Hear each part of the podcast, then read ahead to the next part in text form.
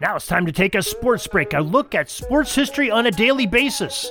Hello, my friends of sports history. This is Darren Hayes of the Sports Jersey Dispatch podcast. Welcome once again to the Pig Pen, your place for all things great in sports history, and welcome to your sports break for this April 3rd edition.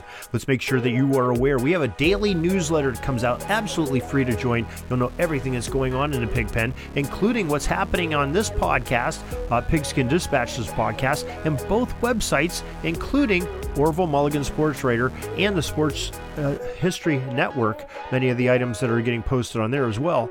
And uh, you know, each day you can uh, get that in your email inbox 6:30 a.m. So easy to sign up for. You can go to the show notes of this very podcast, or at the top of JerseyDispatch.com or PigskinDispatch.com. Now let's talk about some of these great events that's happened on April 3rd. We're covering a lot of them on both websites, PigskinDispatch.com and JerseyDispatch.com, and uh, so we'll just touch on a few of these here to tell you about the great happenings of April 3rd in history. Now, on April 3rd, 1966, future Baseball Hall of Fame pitcher Tom Seaver signed on with the New York Mets and received an incentive of $50,000 signing bonus for the lucrative salary that he received with that ball club. And it was kind of an interesting thing because it was almost like a lottery uh, for them. They drew names out of a hat to see who would get the rights to get this contract because he was actually signed by the Atlanta Braves farm system, uh, farm team Richmond, and they had, had him under contract, but uh, Atlanta lost the rights to him because of uh, some uh, unprecedented circumstances where uh, they were being fined for some misconduct, a, a little bit of uh, something they had a violation with, the Atlanta Braves did. So they were not able to sign Tom Seaver for their own uh, major league affiliate uh, Atlanta Braves. So it came down to the Cleveland Indians, the Philadelphia Phillies, and the New York Mets got to participate, drew the name out of the hat, and Seaver was won in that drawing by the New York Mets. And we know he went on to some great things, uh, Hall of Fame career, including helping the Mets win the 1969 uh, pennant and World Series with that Miracle Mets campaign they had there in the latter half of their season. Now, also in the state, 1997, uh, New York Rangers had their great player, Wayne Gretzky, who previously had played with Edmonton. Uh, they defeated the Boston Bruins 5 to 4. And uh, what was important about this? Well, Wayne Gretzky ended up tallying his 2,700th point of his NHL career. Uh, he was 850 points ahead of the legendary number nine Gordie Howe at that point in time, just to tell you how many points this young man had scored during his brilliant, brilliant career. Um, we have some Hall of Fame birthdays. Earl Lloyd uh, was born in 1928 on this day. He was a professional basketball trailblazer, and he, uh, in 1950, became the, the person in, uh, in professional basketball that broke the color barrier in the NBA first black player signed. Played for the Syracuse Nationals in that 1950 season and ended up a few years later in 1955 helping them win an NBA championship. Uh, he also played with the Detroit Lions, or I'm sorry, Detroit Pistons later on in his career. Uh, another birthday is hockey legend Bernie Parent. The Hockey Hall of Fame goalie uh, played for 13 seasons in the NHL, uh, Philadelphia Flyers, Boston Bruins, and Toronto Maple Leafs. He won consecutive titles uh, with the Philadelphia's uh, team in 1974 uh, 1975, and he also won the Vezina Trophy and the Conn Smythe Trophy both seasons there for his great play in between the pipes for the Flyers. And, you know, also, uh, we want to make sure the Boston Bruins star center number 10, Jean Ratelle, scored his 1,000th NHL career point April 3rd, 1977. And April 3rd, 1982, the outstanding center of the Buffalo Sabres, Gilbert Perreault, wearing number 11, scored his 1,000th point of his NHL career.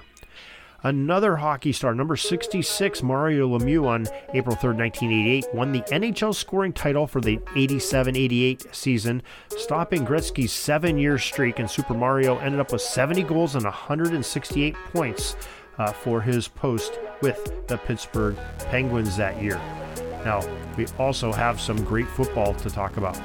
April 3rd, 1926 was the date of the birth of Joe Steffy, the fine guard from the University of Tennessee, and also played from Army 1944 to 1947. Uh, College Football Hall of Fame inductee. And uh, April 3rd, 1934, in Macon, Georgia, Jim Parker, he was a stud Ohio State guard from 1954 to 1956. He celebrated his date of birth, uh, played under Coach Woody Hayes and those Ohio State Buckeyes. Now we have the opportunity to take a little jaunt into baseball history and uh, the great site 80sbaseball.com, run by Jay Daniels, who was a guest on our program just a, a couple weeks ago, uh, wrote that pretty awesome book on the the Suds series. If you haven't checked that episode out yet, make sure you do. Jay Daniels, a, a brilliant author and avid baseball fan, especially 80s baseball, and he has that site, 80sbaseball.com. You have to check it out. But he is letting us share some of his uh, events that he has for this April 3rd. He has uh, some birthday call outs to uh, Gary Pettis, uh, Tim Cruz, uh, was born in 1961 uh, in this date. Other 80s birthdays include Tim Conroy, played for the Athletics, and Larry Littleton, who uh, also played in the big leagues for quite a few years. Uh, Doug Baker, uh, Daryl Jackson have birthdays April 3rd. Marty Clary and Miguel Garcia, uh, who ended up playing for the Angels and the Pittsburgh Pirates. Uh, later on in his career. 80sbaseball.com site also points out to a big trade on April 3rd, 1987 that took place as the Chicago Cubs traded Dennis Eckersley and Dan Rohn to the A's for Brian Guinn and Mark Leonette and Dave Wilder. Uh, Cubs to the A's, big trade there, and Dennis Eckersley is the, the key component of that trade. Uh, pretty tremendous there. Also, 1984, another trade, uh, I'm, I'm, sorry, a signing. Uh, Pittsburgh Pirates signed the great Bob Walk as a free agent that late in April uh, spent another 10 years of his career with the Pirates and uh, end up having some great seasons with them. Uh, April 3rd, 1985, the Cleveland Indians signed Doug Jones as a free agent, and he spent uh, a couple seasons in the minor leagues but stuck around the big leagues at the age of 29 and uh, went on to win a bunch more games uh, for those programs. And finally, in 1986 on this date, Phil Niekro signs a free agent deal with the Cleveland Indians. Indians liking to sign some uh, great pitching on April 3rd in the 80s. And that's Jay Daniels and his site, 80sbaseball.com. Make sure you check them out. And all of our sites, uh, you know, vintagehockey.com, as well as the NBA.com and sportsreference.com websites. So we thank all of those great sites and uh, for giving us the inspiration and the information to share with you to make April 3rd a special Sports History Day. And uh, that's your sports break. Tune in to tomorrow for some more great sports history. Until then, have a great sports history day. Sorry, but my pitching coach just called timeout and he's coming out to the mound. I think I'm going to get yanked for reliever. We'll see you back tomorrow for some more great sports history on Sports Jersey Dispatch Podcast. We invite you to check out our websites, jerseydispatch.com and pigskindispatch.com. Not only see the daily sports history, but to experience the preservation of great events and people that play the games. Find us on Pigskin Dispatch. It's also on social media outlets of Facebook, Twitter, Instagram, and don't forget the Pigskin Dispatch YouTube channel to get all your daily sports history.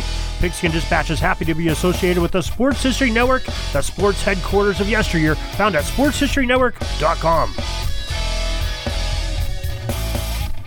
This podcast is part of the Sports History Network, your headquarters for the yesteryear of your favorite sport.